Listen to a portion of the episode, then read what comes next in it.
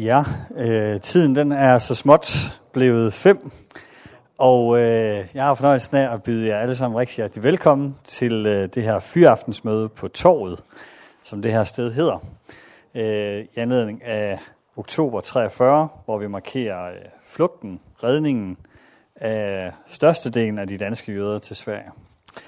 Jeg hedder øh, Arne Pedersen, og jeg er kommunikationssekretær i den danske Israelsmission, som holder det her sammen med torvet. Og øh, det er vi rigtig glade for at kunne, fordi vi synes, at det er vigtigt at markere. Vi synes, at det er vigtigt at mindes øh, den her begivenhed, øh, som, øh, som øh, har mange forskellige beretninger i sig. Og det er nogle af de her beretninger, som vi skal lytte til i dag. Øh, først så har jeg lyst til lige også at nævne, at øh, der er også andre steder, at, øh, at den her begivenhed er blevet markeret. Blandt andet i Israel var der i går øh, en markering af det her arrangement øh, med øh, blandt andet den, øh, den danske ambassade og den danske kirke i Jerusalem, som også øh, havde mere eller mindre taget initiativ til øh, det her. Men heroppe på billederne, der ser vi den danske ambassadør, blandt andet på Yad Vashem, altså Holocaustmuseet i Jerusalem, og også på øh, den danske skole hernede, som var den primære ramme omkring øh, arrangementet i går. Ellers er det, vi skal lytte til her eftermiddag. Om lidt så øh, skal Bodil Skødt, generalsekretær i den danske Israelsmission, øh, fortælle, øh, sådan give anslag til historien. Og øh, derefter så vil Kai Hansen, formand i den danske Israelsmission, øh, fortælle lidt. Og de to, de vil sådan veksle øh, lidt her i den første afdeling, og jeg vil runde første afdeling af, inden vi skal spise omkring øh, lidt over seks. Så vil der være en halv times pause, og derefter så vil øh, Kai fortælle lidt igen, og Tove Udsoldt vil, øh, vil fortælle lidt igen der. Og, øh, og så vil øh, øh, Dina også øh, fortælle en, øh, en historie her efter aftensmaden. Men der bliver mange små øh, beretninger sådan undervejs, og øh, to sådan hovedindslag, altså et ved Kai K. Hansen og et ved Tove Udsoldt. Øh, vi har nogle spændende timer foran os, og jeg synes egentlig bare, at vi skal øh, give ordet til Bodil, øh, som vil sætte scenen for os.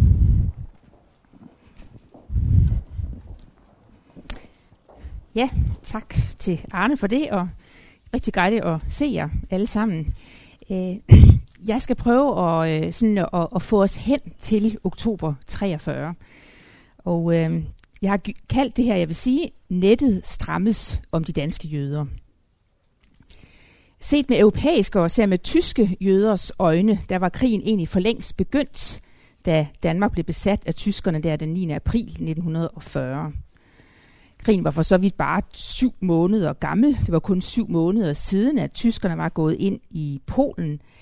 Men den politik, som man fra tysk side havde ført hele vejen op igennem 30'erne, havde i hvert fald medført det, at de tyske jøder ikke var i tvivl om, at noget var i gære. De havde haft den oplevelse, at deres butikker og forretninger på grund af den politik og de tilladelser eller mangel på tilladelser, som de havde, var mere eller mindre kollapset. Mange havde set og hørt det, som var sket, og taget konsekvensen af det, var allerede øh, flyttet eller flygtet, da vi når til 1940. Faktisk er det sådan, at i 1939, der har allerede halvdelen af Tysklands jøder forladt landet. Man kan undre sig over måske ikke flere. Øh, der var nogen, der virkelig så skriften på væggen i 1938 med krystalnatten, men der var stadigvæk nogen, der tænkte, det kan bare ikke være rigtigt. Altså, vi er da tyskere. Det her er da også vores land. Det, det kan ikke være rigtigt. Og derfor så var man der stadigvæk i 1940.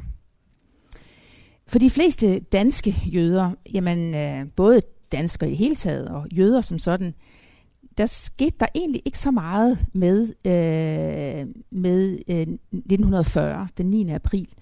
Det var ikke der, det som sådan øh, virkelig ændrede sig. Og øh, jeg læste en kronik i Christi, Dag, ikke i Christi Dagblad i Politiken her forleden dag, som er skrevet af en, der hedder Maria Markus. Og jeg har egentlig godt tænkt mig lige at læse noget af det her. Hun skriver nemlig sådan, hun er selv jøde, var en af dem, hvis forældre havde forladt Tyskland i 30'erne, var kommet til Danmark. Øh, det var hun gjort som syvårig, og som 17-årig, der oplever hun så øh, 1943. Og hun skriver sådan her, jeg var 17, og jeg følte mig mest af alt som en dansk pige. Jeg havde boet i Danmark i 10 år. Jeg var statsløs. På mit gamle tyske pas stod der et nyt mellemnavn, nemlig Sara, og så et stort fedt J. Jeg var altså jøde, og ingen kunne være i tvivl om det. Det var jeg heller ikke selv. En gang var der en dreng nede i gården, der vrængede af mig og råbte, Æv, bæv, du jøde. Jeg tudede, da det lød ulækkert, men min far sagde, jamen han har ret, du er faktisk jøde. Og så tilføjede han, men det, den dreng altså, det er den dreng altså også godt selv. Jeg spurgte min far, hvad det betød, at vi var jøder, og han sagde, ja, på en mand kan man se det. Så gik der mange år, før det gik op for mig, hvad det betød, at jødiske drenge blev omskåret. Men en ting vidste jeg, begyndte jeg at forstå, det var, at jeg var i farezonen den 29. august. For mig begynder oktober 1943 allerede den 29. august. Den dato er der ikke mange, der kender i dag. For mig og min familie var det den dato, da det endnu engang gik op for mig, eller da der endnu engang blev vendt op og ned på vores tilværelse. Det var slut på samarbejdspolitikken, undtagelsestilstanden i hele landet, jøderetsjerne var begyndt og kunne begynde når som helst. For mig var det slut fra nu af med at sove hjemme. Jeg gik i skole nogle uger endnu, men overnattede altid hos klassekammerater. Derpå gik vi alle sammen under jorden, for jeg var barnepige hos en lille Jens, barnepige i gåsehøjen, som et generøst lærerpar, og fik besked på at blive inde til eftermørkets frembrud. Der skulle jeg så være, indtil krigen en dag var forbi. Vi fik tilbud om at komme til Sverige over Ødersund, men det lød godt nok for risikabelt, og min far takkede nej. I dag ved vi jo, at tyskerne fik opsporet de jøder, der havde søgt tilflugt på kirkeloftet i Gilleleje og bragt dem til korsetlejren Theresienstadt. På den anden side kunne denne nødløsning jo heller ikke fortsætte i overvis. Det var uholdbart for os selv og for dem, som gemte os. Så vidt altså en dansk jødes øh, fortælling fra, hvordan hun oplevede det, der skete i oktober, eller i skete i august 1943. Som sagt, så havde hverdagen ikke, egentlig ikke ændret sig særlig meget indtil da, selvom krigen havde været i gang i mere end tre år. Der var engelske sådan, flyveangreb på tyske baser i Danmark. Øh, arbejdsløsheden steg, og der var sådan flere ting, som ændrede sig. Men på en eller anden måde, så fortsatte hverdagen alligevel, også for de danske jøder. I løbet af 42 voksede så den folkelige modstand mod regeringens politik i form af sabotager, som der blev opmuntret til. Måske godt hjulpet i gang af rygterne fra Østfronten om, at det ikke gik så godt for tyskerne længere. Da så tyskerne begyndte at forlange dødsstraf over danske sabotører, så var det, at regeringen sagde nej. Samarbejdspolitikken den brød sammen, og den danske regering blev sat for magten, og besættelsesmagten som sådan, den gik ind i en ny fase. Den 29. august således holdt den danske regering op med at fungere. I hvert fald så trådte ministerne tilbage, og Tyskland erklærede Danmark for undtagelsestilstand. Det tyske politi, som I kan se også her på billedet, begyndte at operere i Københavns gader. På mange måder så var den skældsættende dato for Danmark, når det gælder 2. verdenskrig, altså ikke 9. 9. april, men derimod 29. august, ikke 40, men 43. I første omgang for alle danskere, og deriblandt også de danske jøder. Det er interessant at lægge mærke til, at på det her tidspunkt, så har situationen jo ude omkring i Europa ændret sig drastisk for alle andre jøder. Der er Hitlers politik for længst blevet en virkelighed. Beslutningen om at udrydde alle jøder i Europa var taget. Spørgsmål, som det hed om endløsning der judenfrage, var blevet diskuteret, og på Wannsee-konferencen i januar 42 var det bestemt, at alle jøder skulle udryddes og deporteres fra tyske områder. Før det, der var jøder i de fleste europæiske lande også allerede tvunget til at registrere sig som jøde. Noget, der endnu ikke var sket i Danmark. Man skulle gå med jødestjerne. Man havde fået sin ejendom konfiskeret. Man enten var blevet deporteret eller blevet bedt om at flytte sammen i ghettoer. De store udryddelseslejre, som var rundt omkring i Europa, var også allerede blevet en realitet.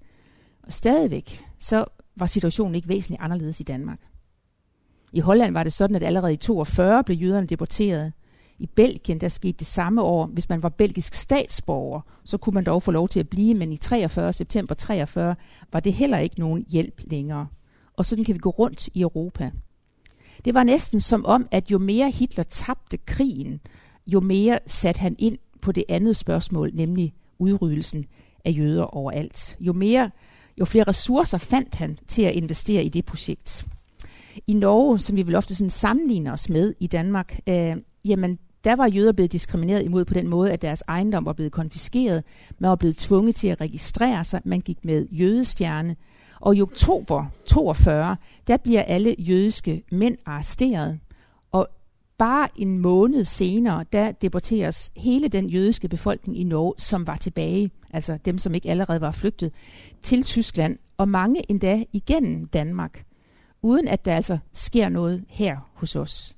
Stadigvæk var situationen for vores jødiske landsmænd uændret i 1942. Her har man hverken fået sin ejendom konfiskeret, man var heller ikke blevet tvunget til at registrere sig, man skulle heller ikke gå med jødestjerne. Og hvorfor den her situation er så anderledes i Danmark end andre steder, ja, det er jo det, som diskuteres så meget i de bøger og så videre, som er kommet i den her. Var det samarbejdspolitikken? Var den god? Var den dårlig? Den var i hvert fald god på den måde, at det var den der forklaring på, at Danmark skilte sig ud fra alle andre lande. Her sagde man, hævdede man, at man ikke havde noget jødeproblem. Og det var passende for nogen at tro, at det var nok rigtigt. Måske var der sådan under overfladen mere antisemitisme, end vi egentlig kan lide og vedkomme i dag. Men i hvert fald så accepterede man fra tysk side, at der var ikke noget jødeproblem i Danmark.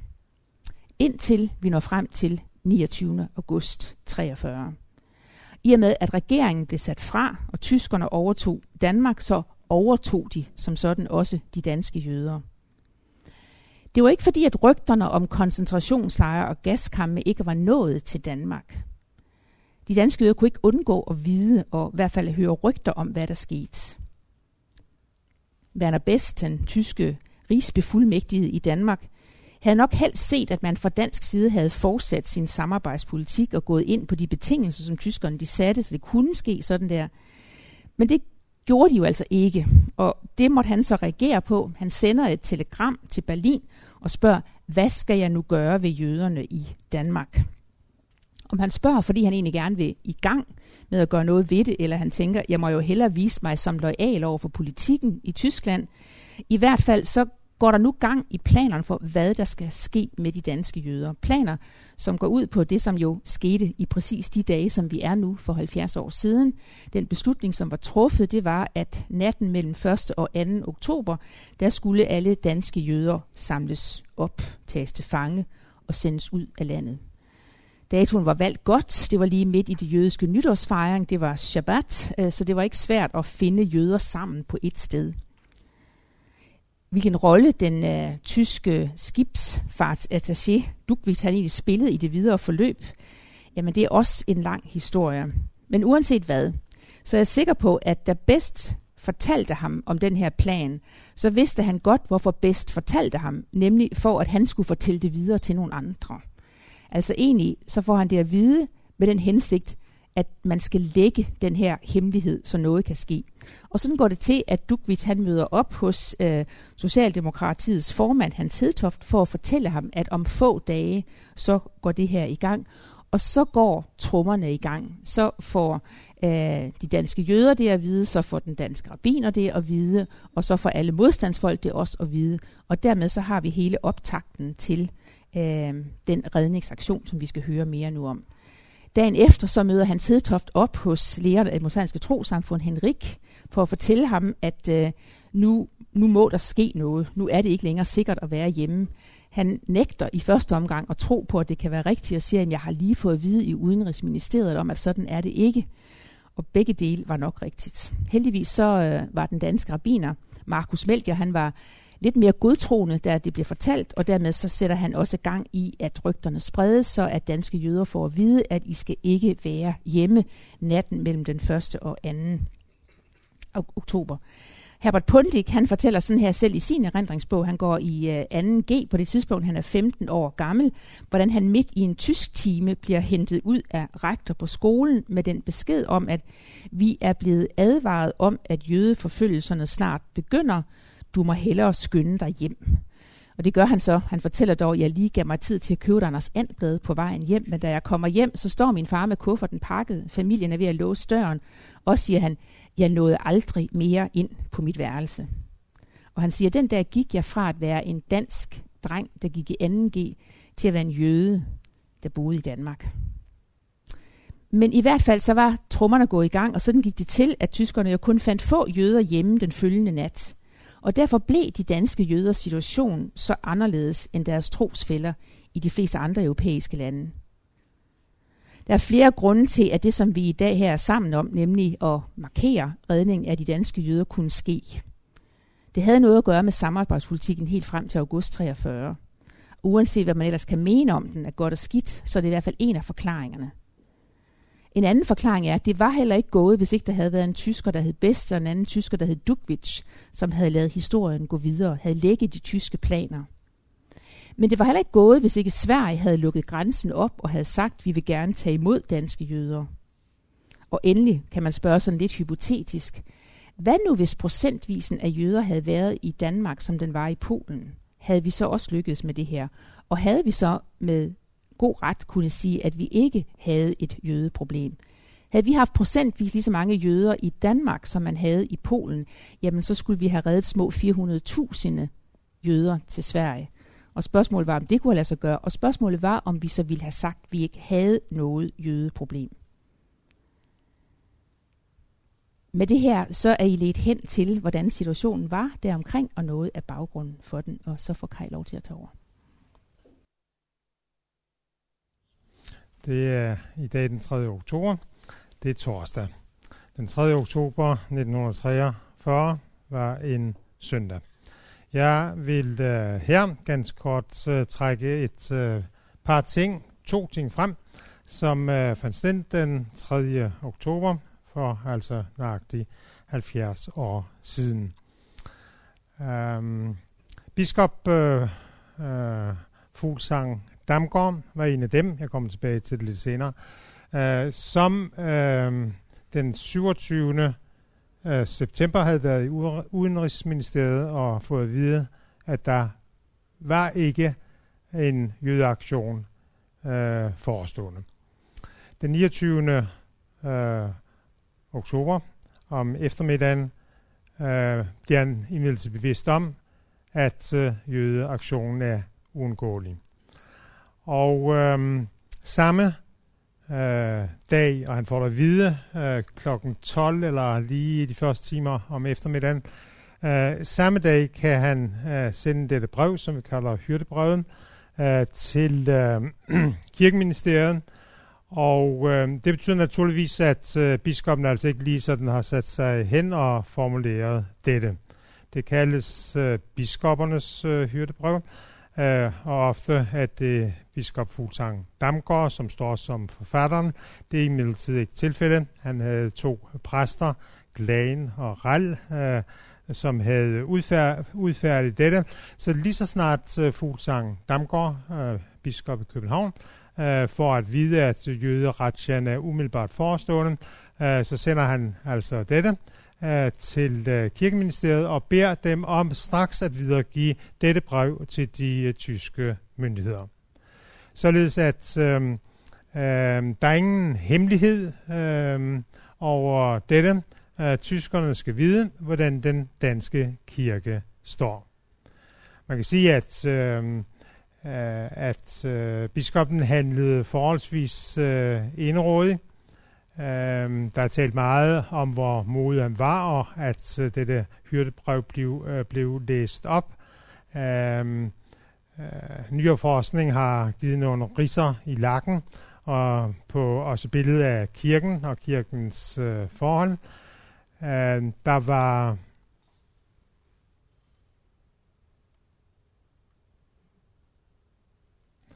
der, der var øh, nogle, som øh, ikke læste øh, det hyret brev op om en få.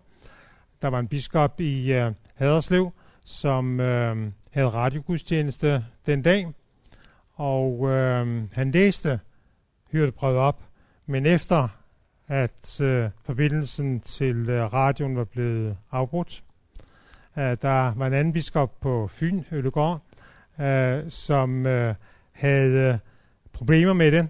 Ikke så meget det, der stod der, men fordi, og det er sådan set et meget aktuelt emne stadigvæk, han ikke mente, at kirken øh, kunne tale øh, sådan i fællesskab, at, øh, at, øh, at kirken havde en røst. Øh, lad os give øh, øh den ære, som ære spørger, og dermed også øh, biskoppen og Københavns Stift, øh, biskop øh, Fuglsang Damgaard. Øh, og øh, øh, jeg tror faktisk, at øh, jeg vil uh, tage mig tid til at læse dette uh, brev op, uh, um, hvor det hedder Den danske kirkes stilling til jødespørgsmålet. Og alt, hvor der rejses forfølgelse af jøder som sådanne, af racemæssige eller religiøse grunde, er det den kristne kirkes pligt at protestere derimod. For det første, fordi vi aldrig vil kunne glemme, at kirkens herre, Jesus Kristus, fødtes i Bethlehem af Jomfru Maria ifølge Guds forjættelse til hans ejendomsfolk Israel. Jødefolkets historie indtil Kristi fødsel rummer forberedelse til den frelse, Gud har beredt alle mennesker i Kristus. Dette kendetegnes ved, at det gamle testamente er en del af vor Bibel. Den øh, herre, den øh, frelser, som den kristne kirke bekender, er ikke øh, er kommet fra det jødiske folk. Biskopperne tør her tale om, at Jesus Kristus, Jesus Messias, han fødte i Bethlehem, og man tør benævne, benævne det jødiske folk som Guds ejendomsfolk Israel. For det andet, fordi forfølgelser af jøder strider mod den menneskeopfattelse og næstekærlighed, som en følge af det budskab, Jesu Kristi kirke er sat til at forkynde. Kristus kender ikke personsanseelse, og han har lært os at se, at et hvert menneskeliv er dyrebart i Guds øjne, og så er der en henvisning til letterbrevet skrevet af Paulus.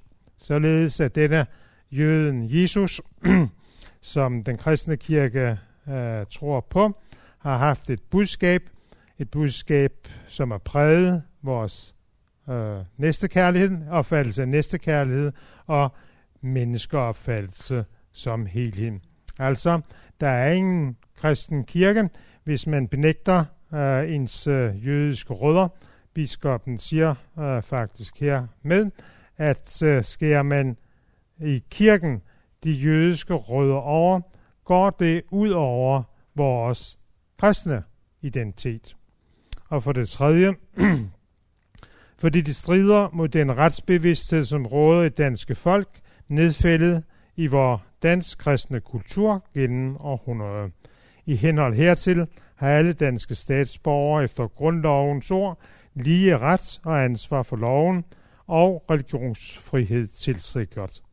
Vi opfatter religionsfrihed som ret til at udøve vores dyr, øh, øh, gudstyrkelse efter kaldelse og samvittighed, og således at race og religion aldrig i sig selv kan blive anledning til, at et menneske berøves rettigheder, frihed eller ejendom.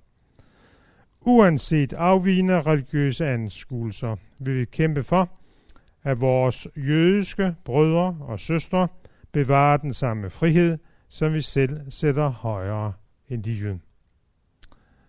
For når alt kommer til alt, både i jødedom og i øh, kristendom, så er det at redde liv vigtigere end alt andet. Der findes hos den danske kirkes leder en klar forståelse af vores forpligtelser til at være lovlydige borgere, som ikke utidigt sætter sig op mod dem, der øver myndighed over os. Men samtidig er vi i vores samvittighed bundet til at hævde retten og protestere mod enhver retskrænkelse.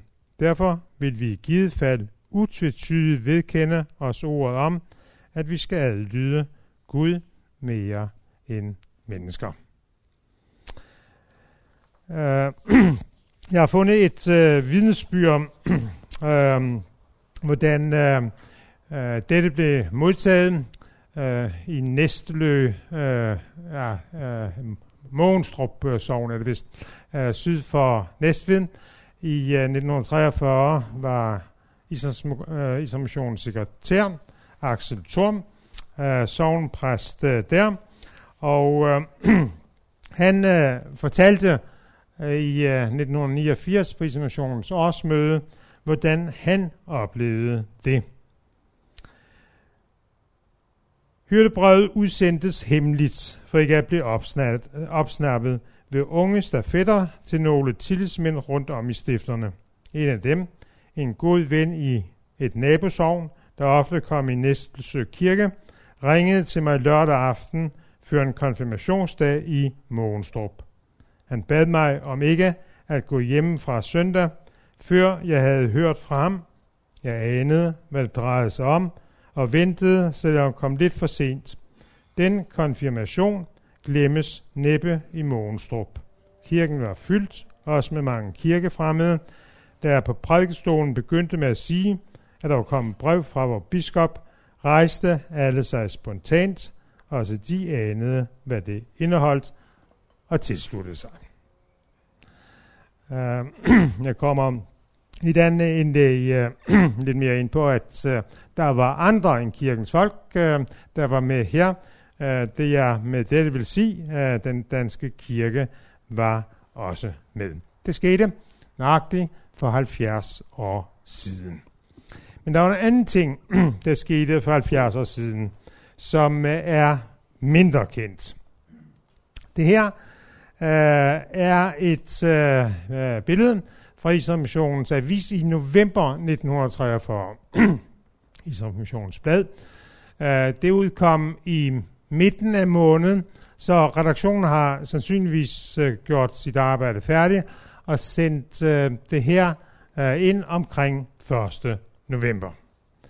Da jeg først opdagede det for et par år siden, var jeg fyldt af undren.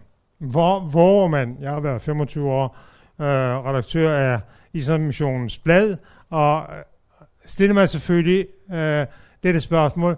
Hvor, hvor man øh, en måned går der vel efter, øh, net, øh, efter øh, øh, at skrive fra vort arbejde. Søndag den 3. oktober havde vi den glæde, at tre voksne jøder, tre søskende, blev døbt i Simeons kirke i København, efter at pastor Henry Rasmussen i længere tid havde forberedt dem. Nu vel, uh, jødeaktionen klingede jo af. Uh, på den anden side, så ved jeg også, at pastor Henry Rasmussen var i det mindste tre gange i forhør hos uh, Gestapo. I første uge lige efter, øh, altså første uge af oktober, hvilket bevirker, at han bliver nødt til at nævne, at der er en sekretær nede i Næstelsø, øh, Axel Thorm, og han tager straks, straks derned, og de brænder alle bilag, øh, øh, som de har dernede, fordi øh, øh, Axel Torps navn er blevet nævnt. Jeg ved, at han senere kom i forhør på Dagmarhus, og så sent som i sommeren 1944 ved jeg, at han kom øh, i forhør hos øh, Gestapo, øhm, øh, øh, Villa Pax øh, i øh, øh, Dragør. Øh, hvor våger de at sætte noget øh, sådan øh, i øh, avisen? En hån? Jeg ved det ikke. Hvorfor skal det med? Man behøver ikke have sagt det. Men altså, den 3. oktober, øh, i forbindelse med gudstjeneste i Simons Kirke, øh, hos øh, uh, Rasmussen, han havde tidligere været missionær øh, i Lemberg, eller Lvov, øh, i det nuværende Ukraine, og kom hjem på sommerferie i øh, sommeren 1939, så begyndte krigen. Han kunne ikke øh, fortsætte øh, der, blev sovnepræst, og samtidig blev han øh, sekretær for Islamissionens arbejde i øh, København. Grunden til at lige nævne det er, at der i flere af vores indlæg øh, kommer til at blive nævnt øh, uh, Henry Rasmussen. Er det her en god historie? Selvfølgelig er det ikke. Uh, I vores dage har man mulighed for at gå ind uh, i uh, kirkebøgerne. Jeg har fundet uh, navnene uh, frem. Uh, det er en familie Wolf, tre uh, søskende, henholdsvis 42, 37 og 34 år. Uh, så den er god nok. I det register, jeg er ved at lave over jødekristen i Sverige, har jeg fundet en uh, Wolf. Nu vel, det er øh, et relativt øh, almindeligt øh, øh, navn. Men øh, således jeg ikke ved, om disse tre, der blev døbt den 3. oktober, kom til Sverige. Og så lige til sidst, øh, apropos øh, dåbsattester, Øh, den danske islamation, også Henrik øh, Rasmussen i, i Lemberg, var en langsom døber og smed ikke rundt øh, øh med øh, dåbsattester. Øh, det her, det var en ægte dåb, forstået på den måde, at der havde været lang tids øh, forberedelse, og de øh, jøder, der blev døbt, øh, blev døbt af, af overvisning. Men i Israels missionshistorie, også udenfor, øh, så er det almindeligt kendt, at øh, at man øh, lavede falske dåbsattester. Øh, øh, førnævnt øh, Axel Thorm fortæller, at øh, han lavede en, skrev sin underskrift under en dåbsattest, øh, gav den til en øh, bekendt, som havde spurgt om den, og hvad den blev brugt til, det ved han ikke. Og jeg har kendskab til, at øh, fra den danske dimension sendte man øh, nogen over til Fyn for at hjælpe nogle fynske jøder, jøder eller jødekristne. Det er sådan set ligegyldigt i den her forstand, for havde man en dåbsattest, hvor der stod et jødisk navn, så ville man heller ikke, altså ville det heller ikke hjælpe. Uh, uh, nazisterne skændede ikke mellem døbte jøder og uh, ikke uh, døbte jøder, og uh, man fik, fik en præst til at udfærdige nogle dåbsattester og spurgte simpelthen, hvor gammel er du, hvor gammel er du, hvor gammel er du. Han slog op i kirkebogen og fandt så et godt uh, Hansen-navn, eller hvad det Jensen-navn, hvad det nu kunne være, og ifølge de oplysninger, som Henrik Rasmussen giver, så blev en af dem visiteret og øh, øh, på, på Storbæltsfærgen, og det reddede hans liv. Hmm.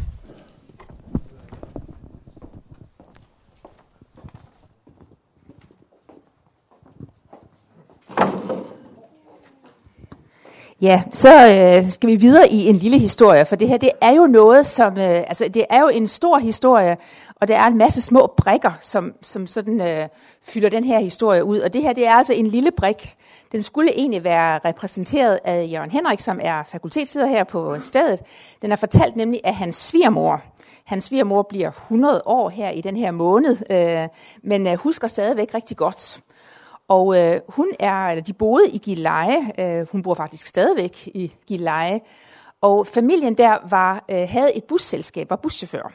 Faktisk så var hende her, den 100-årige dame, som altså for 70 år siden var 30 år gammel, øh, havde hun kørekort. Så altså en, en, øh, en dame på en 28-29 år på det tidspunkt, som havde kørekort, siger lidt om, hvad for en slags person hun også har været. Men det er hende, der har fortalt om, hvad de var med til at gøre under krigen deroppe i Gilleleje. Han hed som sagt Åge Sørensen og kaldt for øh, Rutebile Åge, sådan blev han øh, kaldt i, øh, i området der. Men de havde nogle busser, og øh, den historie, eller det som vi ved om her, det er altså, hvad Jørgen Henrik har fået fortalt af sin, af sin svigermor. For som svigermoren sagde, øh, det var først og fremmest manden, der sådan set var med til det her. Men han fortalte ikke meget om, hvad han lavede under krigen. Og sådan tror jeg jo egentlig, der er rigtig mange, der har det, der var med til noget, men man fik ligesom ikke historien at vide bagefter. Enten var det ikke interessant lige derefter, eller også så var det oplevelser, som kunne være svære at sætte ord på. Så faktisk siger hun så, nej, han tog rigtig meget af det, som han vidste og som han kendte fra krigen, med sig i graven. Og det er en af grundene til, at det er så vigtigt at få de her historier gravet frem nu, at vi får dem fortalt, mens folk stadigvæk kan. For der er historier, som findes derude, men som ikke er blevet fortalt af mange forskellige grunde. Og Rutebile Åges historie her er for så vidt sådan, øh, en af dem, som så hans kone nu 100 år har fortalt en lille smule om. Øh, de havde som sagt det her busselskab. øh, det havde de haft en overrække, og var man i det der område, jeg skal sådan lige tage det her billede, Øh, de havde en busrute, som gik mellem Gilleleje, Smistrup, Blistrup og kørte i den der cirkel. Og i det der område var boede der en del jøder, og kom der en del jøder øh, i den her tid. Så hun siger, der var ikke mange dage der under krigen, hvor vi ikke på en eller anden måde var engageret i noget. Enten det at transportere jøder. I første omgang det at køre rundt med illegale blade, som blev delt ud til de forskellige købmandsbutikker på ruten, og så spredt af den vej. Og hun sagde ikke sådan helt uden fare. De havde for eksempel en chauffør, som arbejdede for dem, og han lod dem forstå sådan mere end en gang, at han ikke brød sig om det der. Viftede bladet sådan for næsen af dem og sagde, hvad nu hvis jeg tager det her med ud i byen og fortæller, hvor det kommer fra? Hvad så? Øh, så det var lidt med den der risiko, at deres egen chauffør, som faktisk boede hos dem, havde et værelse på loftet af huset, at han kunne være den, som udleverede dem til Gestapo. Hun fortæller også om, hvordan øh, under krigen, jamen så var der forskellige steder, man vidste, at når toget, øh, når gribsbanen den kom, jamen så blev nogen læsset af der, og så skulle de køres ned til købmand Svendsen, som boede i Gilleleje, for han var den, der så transporterede dem, dem videre rundt. Hun fortæller også, hvordan deres rutebiler var sådan attraktive for tyskerne under krigen, så til sidst så måtte de aflevere deres store busser. Det vil sige, de, de, de, tyskerne kunne ikke bruge dem til noget, for de kørte med sådan en stor generator, og hvis ikke man kunne holde gang i den, så kunne man ikke starte den. Når tyskerne kom og hentede bussen, så, så kunne den altså ikke starte.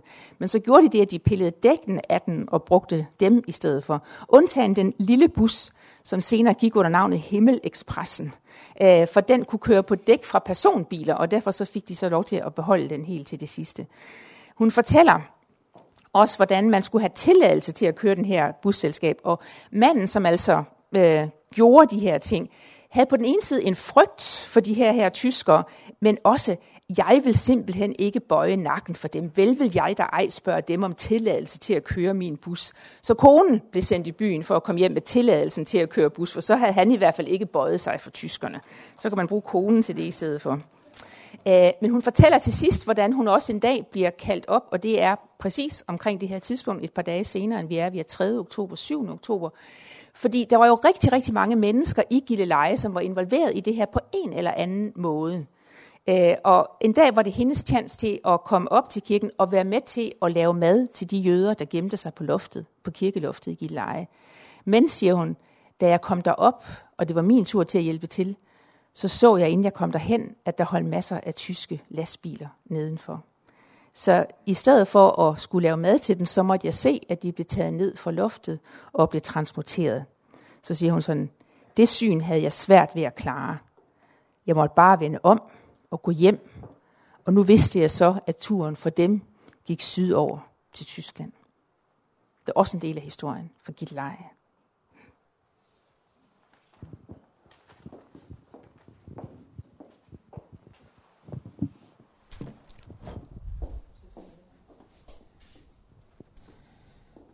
Tak.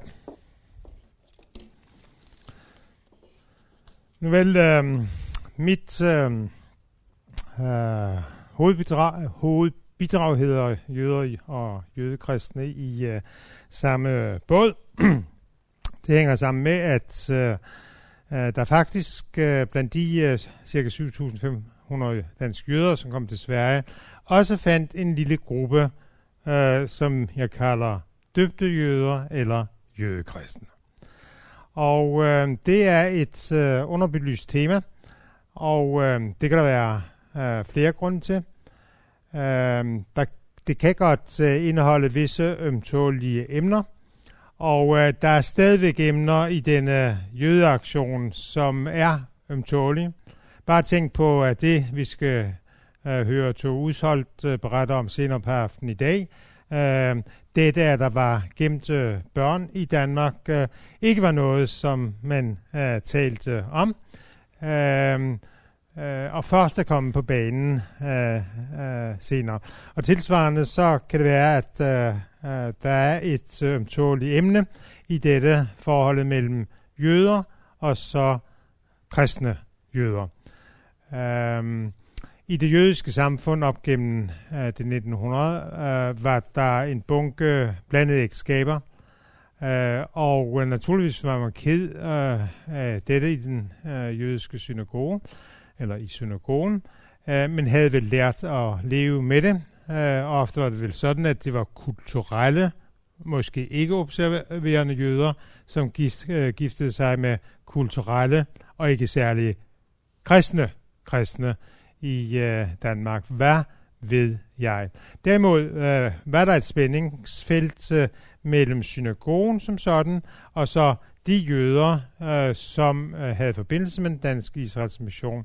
Og øh, øh, det øh, emne er noget, som, øh, som ikke er blevet behandlet. Jeg har sagt, at øh, kirken var med i øh, jødeaktionen, og sagt, at øh, Israel-missionen øh, var med om der var brødende kar der, det kræver en kritisk analyse, og det kan der også være.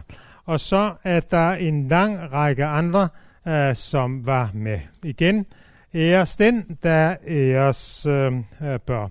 Øh, der var mennesker, som øh, var humanistisk indstillede og slet ikke havde noget som helst med kirken at gøre, som var med. Der var ateister, øh, som var med, og så var der taxachaufføren, som var med.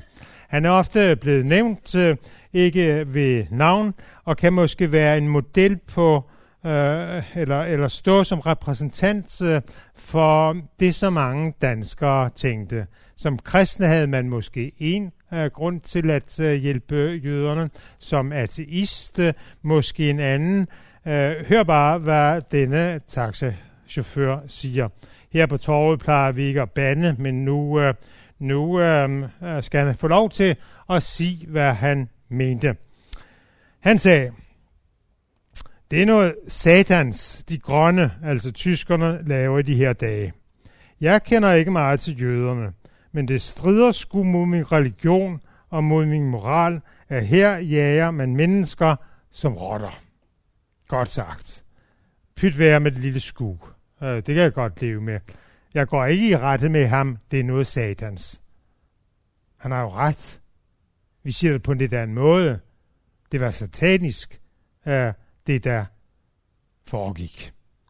Så hermed har jeg altså prøvet på at øh, afværge en, øh, øh, en anklage for, at øh, vi kun taler om kirken, eller at det kunne være kirken, øh, som var med i det her. Øh, et stort, bredt udsnit af Danmarks befolkning var med. Æres den, der æres bør. Øhm, far, siger du ikke er jøde? Vi er i september 1943, og det er Israelmissionens medarbejder, øh, Maren Ravn, øh, som øh, Øh, refererer fra en samtale, hun har haft i et øh, jødisk hjem. Hun har set, at øh, faren øh, cykler rundt i øh, København, at hans profil røber, at han er jøde, tager hjem øh, til dem, øh, fortæller, at han skal holde op med alt det cykelri, øh, som hun skriver.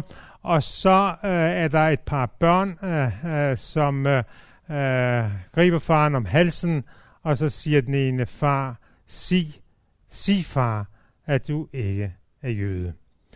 Nu vel, øh, øh, så let øh, var det jo ikke at blive øh, fri for øh, og blive regnet som en, der øh, var øh, kvalificeret til at blive øh, pågrebet. Vi har hørt om øh, øh, september måned 1943, og i den forbindelse vil jeg bare sige, at øh, her var det jødiske lederskab og kirkens lederskab i samme båd. Totalt i samme båd. Men øh, man øh, troede på øh, øh, den rigsbefuldmægtige Werner Best, øh, som på den ene side planlagde denne aktion, og på den anden side sagde, der er ikke noget jødespørgsmål her i Danmark, og der vil ikke forekomme en aktion. Jøderne troede på det. Det jødiske lederskab troede på det. Øh, Øh, uh, Markus Melger i sin uh, uh, erindringsbog Levet og Oplevet uh, undskylder ikke dette, Uh, jeg er glad for, at jeg var med til, at der ikke var hysteri uh, blandt vores uh, medlemmer. Han undskylder ikke, at han var med til at dæmpe det ned. Uh, og grunden til det er, at han mener, at netop det spontane, det improviserede, øh, bevirkede, at jødeaktionen øh, blev en øh, succes. Øh, også den danske Islammission øh, fulgte øh, de informationer, man fik fra øh, biskoppen. Øh, den 27. der sender øh, biskoppen et øh, brev til, øh, til øh, informationsformanden og siger, jeg har lige øh, været oppe i øh, Udenrigsministeriet. Der sker ikke noget. Det gjorde der. Og øh, i den forbindelse så øh, vil jeg sige, at øh, når vi nu skildrer øh, de her ting, er det vigtigt øh, at kunne sondre mellem på den ene side den subjektive erfaring, som øh, flugthjælperne øh, havde, øh, og så den objektive virkelighed, som senere forskning er kommet frem til. Senere forskning, og det har chokeret mig sådan set, øh, øh, er kommet frem til, at øh, værnemagten som sådan, jeg taler ikke om øh, den forholdsvis lille gruppe af Gestapo, som befandt øh, sig i Danmark på det tidspunkt, eller dan danskere, øh, som var hyret af øh, Gestapo, men værnemagten, hvordan det end skal forklares, øh, øh, holdt øh, det blinde øje, øjne, øje for øh, kikkerten. Øh, Bode nævnte forskellige øh, øh, faktorer, der var medvirkende til, at jødeaktionen øh, blev en succes. Øh, nyere forskning er mere og mere blevet klar over, at havde værnemagten som sådan øh, gået aktivt ind øh, for at øh, fange jøder, øh, så havde vi ikke fået den vellykkede øh, aktion.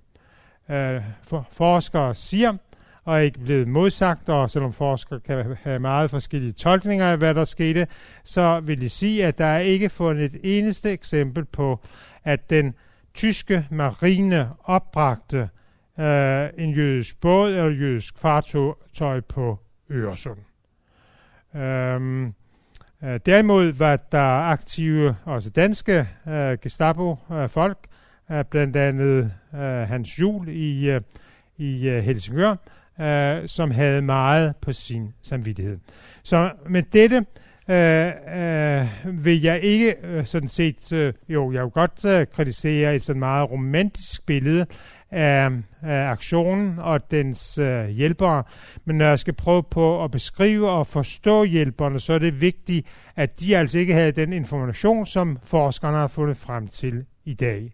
Og det betyder, at når vi vurderer hjælperne, så er det, og for så vidt også jøder på flugt, øh, så er det nødvendigt at sige, og det kan vi læse af de øh, af samtidige breve, der er, øh, er, er tilbage, der kan vi læse, at både øh, jøder på flugt og øh, hjælperne, de danske hjælpere, er præget af angst og øh, ser det som en mulighed, at når de vil hjælpe øh, jøder, at øh, øh, de der øh, står øh, at de der er i fare for, at deres liv selv bliver taget. Det er sådan, man skal forestille sig dette. Nu er. Øh, Maren Ravn har jeg allerede nævnt. Øh, hun øh, øh befinder sig øh, 1. Øh, oktober i, i sit hjem, har hun berettet om.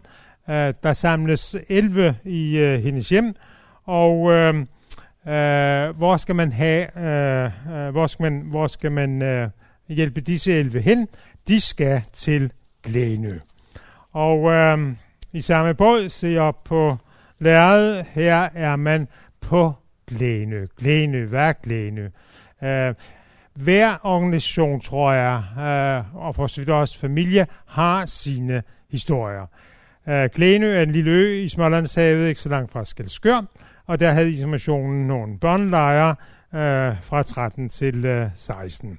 Så købte man en øh, villa øh, ved øh, Roskilde Fjord, og fordi man har haft nogle gode oplevelser på øen Glenø, så kalder man denne villa for Villa Glenø. Og den sælger man så og køber øh, et, øh, et gammelt kornmagasin øh, ved Havnsø, og øh, Øh, det så sådan ud, 50 øh, vinduer. Og hvorfor ikke? Hvad hedder det? Det hedder også Glænø. Det sælger man til Sundbyernes KFMK øh, i 37. Man kan stadigvæk bruge det. Og de kalder det også Glænø, og det hedder det også den dag i dag. Nu vel. Uh, øh, grunden til, at uh, jeg fortæller den historie, er, at uh, man Ravn fortæller, at man fik uh, 30 voksne og børn ud til Glænø. Men så fortæller hun, at, øh, at øh, øh, hun senere har fået at vide, at øh, tyskerne havde ikke læst øh, de her gåseøjne, så de havde sendt øh, øh, folk ned til øen Glænø.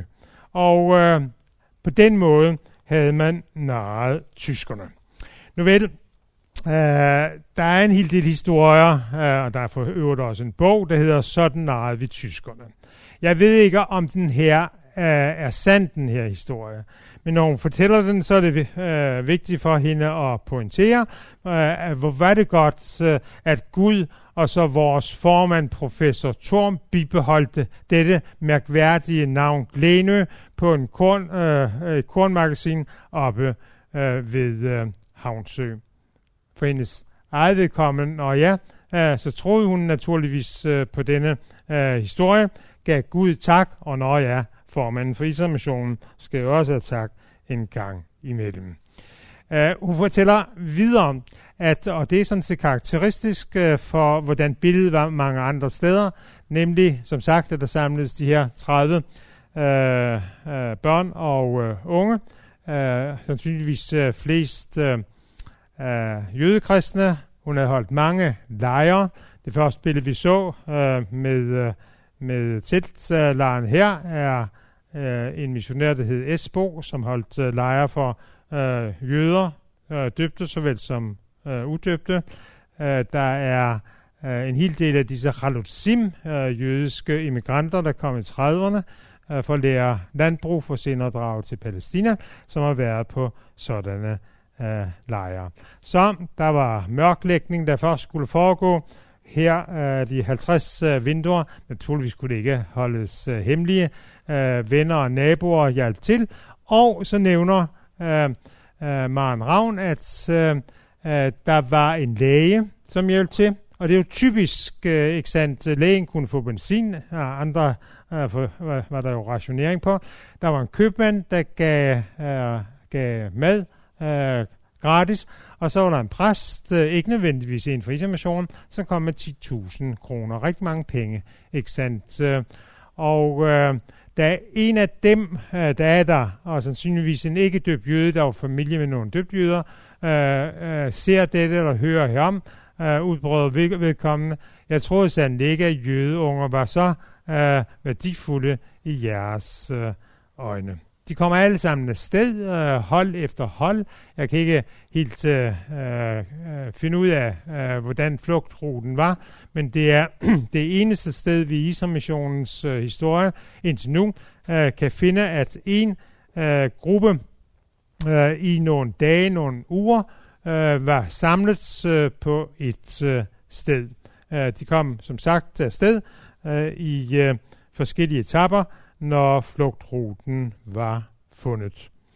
Med hensyn til uh, andre, at der, at der også uh, historier, de kan udforskes uh, endnu mere. For eksempel uh, Henno Rasmussen uh, den 29. uh, uh, den 29. oktober, 29. september, uh, holder en bryllup, uh, og uh, uh, da han har forrettet øh, brylluppet, så sidder der en af hans øh, jødekristne venner der og siger, nu nok, jeg tager afsted. Og hvor Henrik Rasmussen så sent, øh, øh, det skriver han selv øh, om, øh, om dette, øh, øh, mente gad vide, om det nu også var nødvendigt. Han tager til bryllupsfest øh, på Hafnia, Hotel Hafnia i København, og øh, under festen så kommer der en øh, en tjener siger, der sidder en dame nede i vestibyen, som øh, må tale med dem. Det er professorinde øh, Torm, øh, informationsformands øh, hustru, som har den meddelelse, biskoppen har lige lavet vide øh, til min mand, at øh, øh retsjerne er forestående. Øh, Rasmussen han forlader øh, selskabet og tager straks øh, hvad hedder det, hen til, øh, til øh, jødekristne og øh, informerer dem om situationen. Der er en, som siger, nej, jeg skal ikke rejse. Vi tror på Gud. Gud skal nok beskytte os. Øh, og øh, Rasmussen får heldigvis øh, overtalt vedkommende til at forlade huset. Godt det samme. Konen og fire børn bliver anholdt på Toftegårds plads. Hun kan vise en dåbsattest, vise at hun ikke er jøde. De får lov til at tage tilbage. deres lille datter dør kort tid efter. Sandsynligvis øh, sådan tolker man det i hvert fald som udtryk for det, der skete på, på øh, Toftegårds plads. Øh, da han øh, kommer tilbage, øh, Metson øh, hedder han, øh, så er nok noget af det første, han skulle. Det var hen på en lille kirkegård, øh, hvor hans lille datter øh, var begravet. Øh. Nu vel, sådan er der mange øh, historier. Man satte øh, mente, at man satte livet på spil, og nu øh, ganske kort øh, til, øh, til øh, øh, øh situationen, når de danske øh, flygtninge kom til, øh, øh, kom til øh, Sverige. Jeg har et øh, par eksempler her på. Jeg kunne godt tænke mig at vide, øh, øh, øh hvad man snakkede om, hvis man i det hele taget snakkede eller viskede øh, sammen om. Jeg har et eksempel på, at øh, der er 20 jødekristne, der kommer i en og samme båd øh, til Sverige, men i al almindelighed har det været sådan, at jøder og døbte jøder har været sammen. Hvad snakker man om? Skændtes man? Snakker man religion? Det tror jeg ikke. Man var mensch, og man var på vej, øh, var dybt øh, for urolige, skulle lykkes en at komme hinsidan øh, og redde øh, livet. Jeg har øh, fundet en, øh, en dagbog øh, fra den svenske øh, islammission, øh, en beskrivelse af, øh, af situationen øh, i øh, Malmø, øh, tror jeg nok, øh, det øh, er. Øh, det er søster Mina, som fortæller, at den 16. Øh, hun fortæller forskellige ting, hvad hun har oplevet med de jødiske flygtninge. Og så den 16. oktober skriver hun, Rabinerne øh, ringede i dag og bad mig gå øh, til en syg jøde, der var 90 år øh, gammel, og hvor hun øh, med et smil øh, siger, at hun kunne komme ind på dette øh, sygehus og sige, at rabinerne har sendt mig, det er søster Mina fra den svenske isolation. Øh, det lyder på samarbejde, og jeg tror, der var en hel del af samarbejde.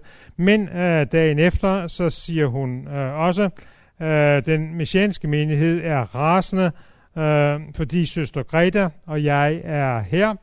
Øh, og så spørger de den ansvarshavende, og han svarer, øh, de, altså dem fra den svenske islammission, de har samme ret øh, som de, for de tager øh, sig af de kristne jøder. Og så øh, fortsætter hun, vi har med politiets tilladelse sat en plakat op, så vi kan tage vare på de jødekristne, og så hjælper vi alle. Og så slutter hun, når jeg er her, så overvåges øh, jeg af en jøde godt se, at øh, nu begynder vi at bevæge os øh, måske ind i et øh, spændingsfelt, øh, som vi indtil nu øh, måske helst har ville være øh, for uden at øh, beskæftige os med. Jeg har dog, øh, ud fra de undersøgelser, jeg har lavet, så har jeg dog uh, også eksempler på, at det fungerede ganske godt uh, mellem øhm, den svenske islamation og så, og så um, Øh, øh, det mosaiske øh, trosamfund. Vi skal senere møde en Sharatsky, som var øh, jødemissionær, havde været i cirka 30 år, før han øh, flygtede til øh, Sverige. Han har en god, ikke døbt jødisk ven øh, i Landskrona, og synes, at han skal på et kursus, beder den øh, svenske islamation om at låne vedkommende nogle penge. Den svenske islamation nægter øh, noget sådan, øh, af den simple grund, at øh, man ikke vil anklages for, at man køber jødiske sjæle, og siger, at manden han må øh, henvende sig til det mosaiske trosamfund.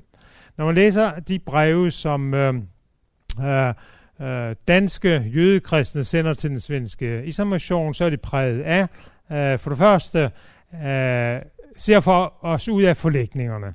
Og selvom forlægningerne, sommerboliger sådan havde kønne øh, svenske navne, så var det ikke særlig mor, øh, morsomt bo dem. Dårlige sanitære øh, forhold, uden øh, øh, varme.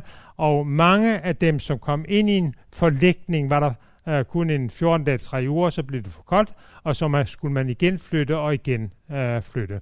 For os ud af forlægningen og skaffe os øh, et arbejde.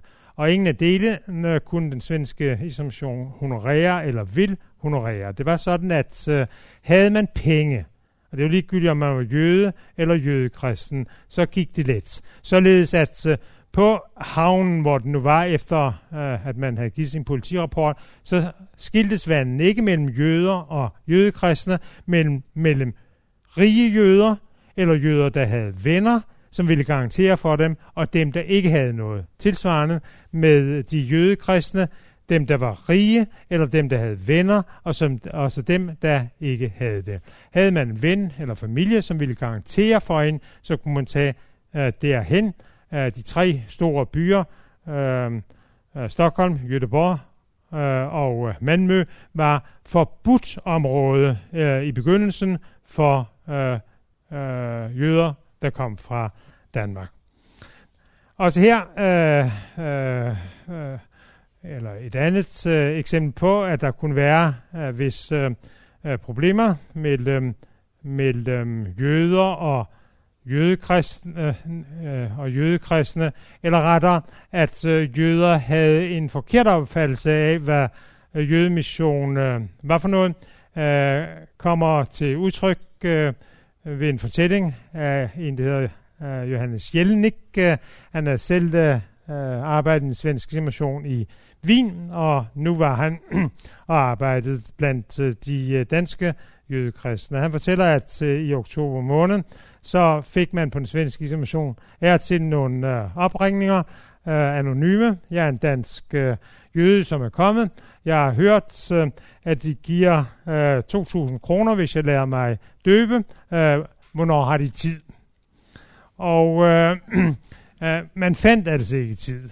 Øh, og det hænger sammen med igen den spænding, der har været mellem jøder og jødekristen, at man fra jødisk side ofte har sagt, at hvis en jøde er døbt, så er det fordi han er købt. Og øh, det var man ikke indstillet på fra den svenske islandsmission. Jeg må sige, efter jeg selv har været øh, i øh, missionsbusiness øh, øh, i mange, mange år, at øh, jeg er imponeret over, hvad den svenske islamation gjorde. Øh, den fungerede som en øh, central. Øh, nogle af de første breve, som der sendes til missionen, det er, øh, har I hørt fra ham, har I hørt fra hende, en slægtning eller en anden jødekristen, og de sætter altså øh, parterne øh, sammen. Øh, der er jødekristen, som ikke kan finde kristen øh, fællesskab, og man får at vide, hvor man kan finde noget øh, sådan. Øh, der er en bunke ansøgninger, som skal øh, udfærdiges, udfærdiges, og også det øh, gør man. Øh, der er problemer, der skal løses, og også det øh, gør man for øh, de øh, jødekristne. Sammen med andre hjælpeorganisationer, så samler man øh, tøj ind. Man var kommet, til, mange var kommet til øh, Sverige øh, med det tøj, man stod og gik øh, i. Øh, og i al den her alvor, så, så er der altså i disse breve, som jeg har fundet frem til, så, så, så kan man ikke lade være med at smile en gang imellem. Altså de her øh, fromme missionærer, ikke sandt, som øh, øh, nu skal finde ud af størrelsen på de forskellige øh, jødekristne, og nu skal have tøj. Nogle gange sendes noget tøj, som ikke kan bruges. Øh, to ældre jødekristne, Gambæk, øh, de forstår godt situationen. De beder om tøj, men for at det øh, skal kunne passe dem, så bliver det nødt til at give øh, målene øh, for dem. Begge er de 144 cm høje. Og det er klart, at øh, her øh, er der en hel del tøj, som ikke øh, kan øh, bruges. Lad os prøve på at finde ud af, sammensætningen af de øh, jødekristne, som øh, kommer til, øh, til Sverige, så jeg bliver overrasket over, hvor, hvor bred sammensætningen er. Øh, der er en lille gruppe, øh, som jeg kender fra den danske jøde, øh, den danske informationsarbejde, men så er der en videre gruppe, som jeg ikke kender til. Lad være med at spørge, hvor mange øh, der var af sådan jøde kristne. Øh, jeg håber, jeg kommer frem øh, til øh, resultatet om et par år, men jeg vil i hvert fald sige, at øh, jeg våger at sige, at jeg skal bruge tre cifre øh, for at øh, øh, og, og, under brug af øh, den definition, som man, men, man almindeligvis øh, øh, brugte. Øh, jeg skal til at slutte. Øh, og øh, her har vi nogle jødekristne, øh, som er øh, øh, på et hjem øh, nord, nord for, for øh, Stockholm, julen øh, 1943. Øh, jeg ved, hvem der var på det hjem julen 1943, og øh, det er en meget, meget sammensat gruppe. Og det interessante er, at der i den gruppe også findes jøder. Øh, når jøder har spurgt, om de kunne øh, komme til sådan et hjem, som isolationen øh, styrede, øh, øh, så lytte for information, det kan I godt, hvis der er plads, og hvis øh, man vil indordne sig under de forhold, som nu engang råder. Og der var altså nogle, øh, der var dels øh, blandede ægteskaber, og der var nogen, som fik nogle øh, jøder, som ikke var dybt, også ind på dette øh, hjem. Øh, der er nok så spændende folk øh, øh, øh blandt øh, de jødekristne. Som sagt, jeg kender ikke deres, øh, øh, øh, som jeg ikke har, har, har kendt øh, øh, tidligere, øh, som, øh, og, og, og de her, som har siddet her, hvilken livshistorie.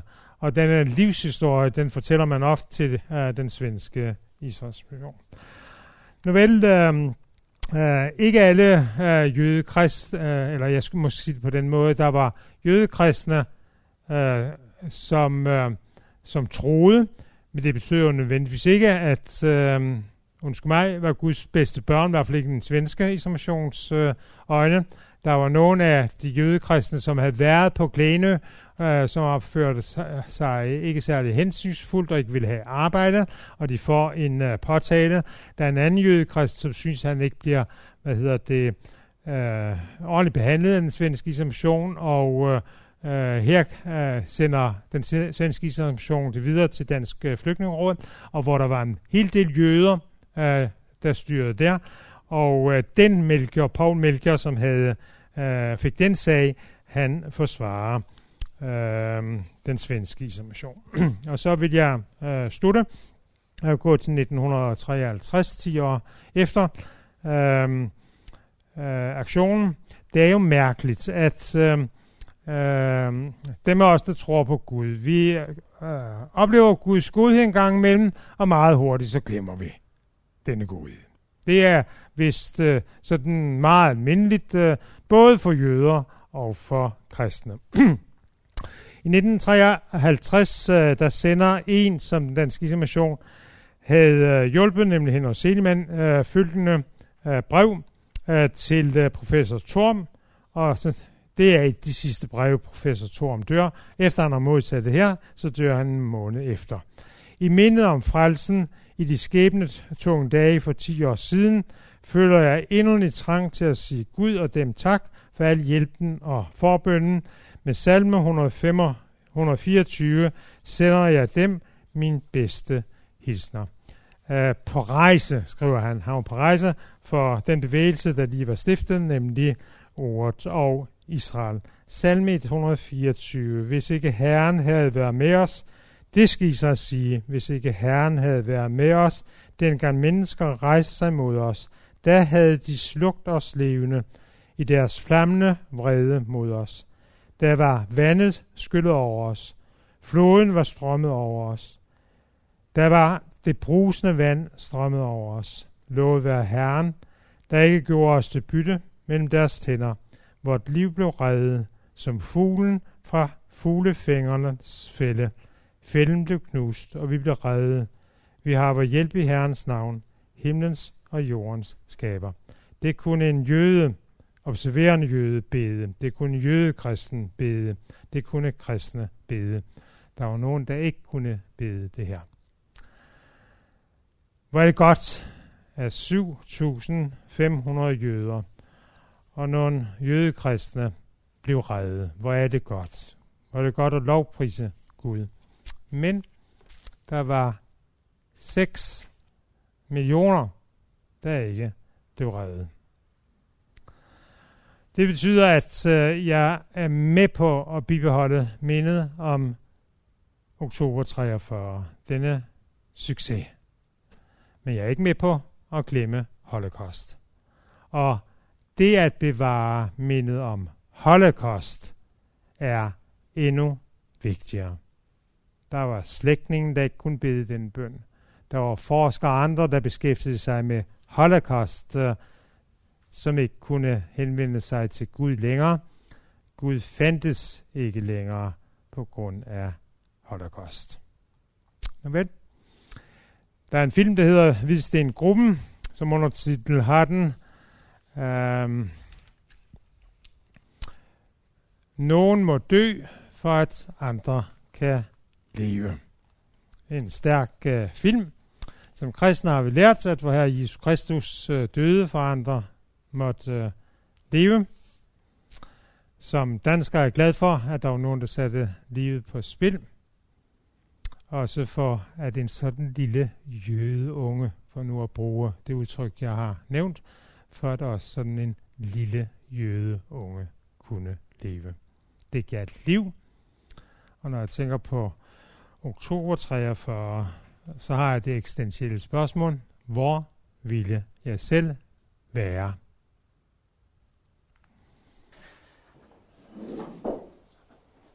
Inden øh, vi skal spise aftensmad, skal vi øh, blive lidt ved den svenske Israels mission. Og øh, det, som øh, de gjorde, det var sådan, at den svenske Israels mission havde et arbejde i Østrig i øh, løbet af 30'erne. Og øh, her lykkedes det egentlig den svenske Israels mission at, at redde mange østrigske jøder fra Østrig til Sverige. Øh, det drejede sig om en, øh, en 3.000 af dem.